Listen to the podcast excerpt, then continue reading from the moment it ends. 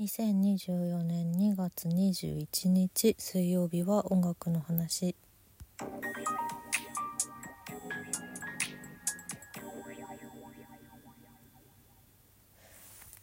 えっと今日はあの私音楽ナタリーさんのね LINE をこう登録してて音楽ナタリーの記事をちょこちょこ気になるものよく読んでるんですけどちょっと久しぶりになんなんかなんでだろう？なんでかわからないけどすごくこう心に刺さったあのコラムインタビューがありましてえっと昨日まあこれそっか水曜日って言ってるけども更新する頃には木曜日だからえっと火曜日に更新された堂島康平さんのインタビューで「私が嫉妬したアーティスト Vol.4 堂島康平に if の念を抱かせたのは」っていうタイトルの記事が上がってて、まあ、記事とプラスその YouTube でインタビューの模様の動画も上がってるんですけどなんかこれがすごくまあもともと堂島さん好きなのでそれもあって気になって何の気なしに読んでみたらなんかすごくなんだろうな。あわかるわかりますっていうか 私もすごくそう思いますっていうすごくなんか素敵な内容だったので直近でこれを読む機会があったからなんとなくこの辺からお話を始めてみようかなと思うんですけど記事のリンクを貼っておきますね。リンクからあの YouTube の動画の方にも飛べるのでなんかそのいろんなアーティストさんになんか思わず嫉妬するほど衝撃を受けたアーティストは誰ですかっていうのを聞いていくシリーズコラムらしくってこれ音楽のたりさんの。今までは杉蔵さんと岡峰さんあバックホンの岡峰さんとデーモン閣下があのインタビューがこう。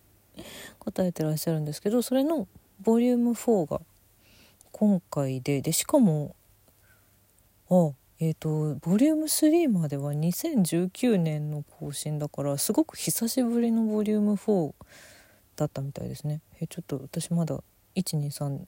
昔読んでる気がするけど。後で読み直そう。でまあそのインタビューを読んでいただければわかるんですけどその、ま、嫉妬するっていうのとはちょっと違うかもしれないけどこういう人に一回なってみたいなっていう方を堂島さんがあの3人選んでらっしゃってでその3人がもう「ああ分かります」っていう結構私のドンピシャど真ん中の お三方をしかも大好きである堂島さんが選んでらっしゃってそのそれぞれに対してのその選んだ理由をこう語られてるのもすごくわかるわかるし私もそういうところがこの人たちすごく好きなんですっていうのがなんか重なってうん。なんかこのインタビューがすごくなんだろう。胸に刺さるとかそういうことではなくてなんかね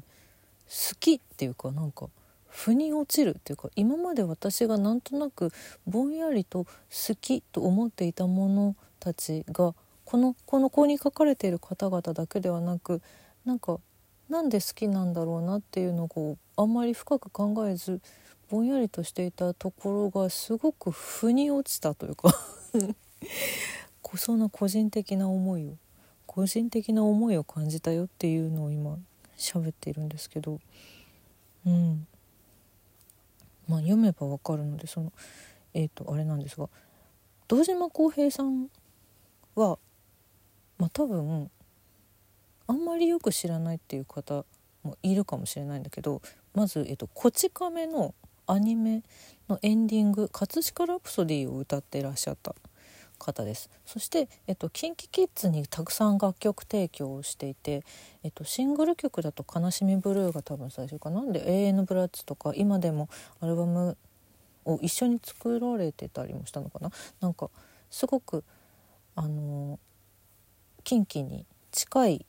存在のミュージシャンで堂本兄弟にも最初レギュラー出演していてドンちゃんって呼ばれてましたね。うん、で私はそのキンキに楽曲提供する前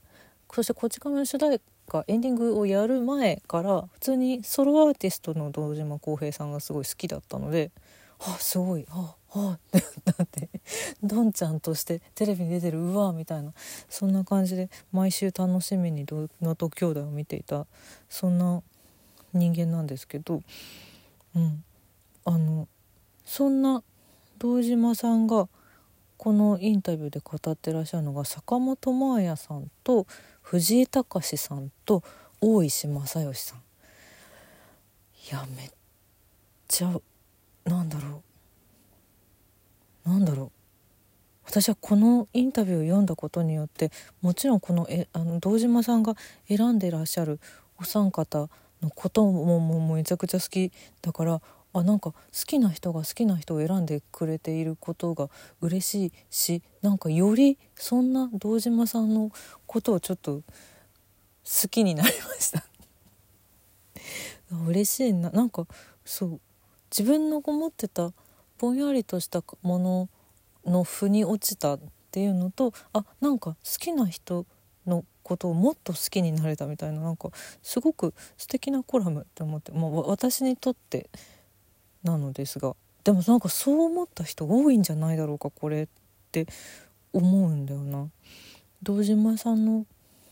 ことを応援してらっしゃる方ならなんか分かる分かるってなる内容なのではないかなと思っていやすごい個人的な個人的な感想なんですけどで KinKiKids に関してのこととかもあの語ってくださっててあーいいな。このインタビューなんかすごく好きだなって思ったんですね。最後のあのご自身が好きだった方とのエピソードとかも込みで。うん。いやなんでしょうね。なんかやっぱ今インターネットでそのそれこそ音楽ナタリーさんの記事だけでもその1日に何個も何個もいろんなアーティストさんの記事だったりビジュアルだったりニュースだったりがこう発表されていく中で本当に偶然私その LINE 撮ってるしその X もフォロワーしてるけど全ての記事に目を通してるわけじゃもちろんなくって本当になんかふっと目に留まったからふっと開いてみたっていうなんかそれですごくいい話に出会えたわっていうのでなんかちょっと心が温かくなったのです。うん、不思議な巡り合わせだなと。そういうことあるよね。時々そういうことってありますよね。私は結構あるんですけど。でもなんか久しぶりにこう偶然の出会いがガッとなんかこう確信ついてきたじゃないけど、うん、そういうお話を読めてすごく面白かったので。まあそのね私はそのここに出てくるアーティストさんのこと全員すごく結構ちゃんと知ってる方の人間だと思うので特にその大石さんはその昔昔はな今復活したんだわ。だからバンドも知ってるしむしろバンドから入ってで大石さんのは、えっと、私まだアニメ楽曲を提供する前にソロでアコースティックで歌ってらっしゃるのでもう結構もう心臓打ち抜かれたぐらいの衝撃を受けたりとかなんかそういう割と昔から知ってる好きなアーティストさんばっかりなんで藤井さんの話も結構ここの音楽の話もずっとしてるし坂本真綾さんも本当に本当にすごいすごいアーティストさん大好きっていうなんかあだなんだろう何の話してんのか分かんなくなっちゃっただから結構なんか「分かる分かる」ってぜその皆さんのことを結構一一リスナーとしてこういろんな曲やパフォーマンスを見ているから分かるっていう部分は大きいのであんまり知らなかったらどう思うか分かんないんですけどなんかすごくいいコラムだなってすごく私は思ったのででそのこのお三方を選んだところの共通点みたいな話も堂島さんもしててで私はそこにすごく共感したんですよね。あ私もそういう人が好きなのかもしれないな。なのかもしれないっていうかまあうん、うん、いやでも好きだろうな。で好きだろうから私もなんかいろんなことちまちまとだけど全然規模は違うけれども。ちまちまといろんなものに手出したりしてるしこうマルチに活躍される方がすごく私も私自身もなんか刺激を受けたりとかすごくなんだろう面白いなってはいつもワクワクさせてくれるなって思って見ているからなんかそういうところをすごく、うん、腑に落としてくれたっていうか。あなんかすっきりしたこのコラム読んでっていうそんなものを読むのがちょっと久しぶりだったのであ今日はそんな話をグダグダとしてしまいました。というわけで本日の、えー、今週の一曲音楽の話2024プレイリストに入れているのは堂島康平さんの「サンキューミュージック」という懐かしいかなり古い歌を入れております。でも私はこのインタビュー読んで堂島さんだってめちゃくちゃすごいじゃないってやっぱり思っているのでそして明日お誕生日明日日付変わったから今日お誕生日ということで堂島さんの曲を入れました。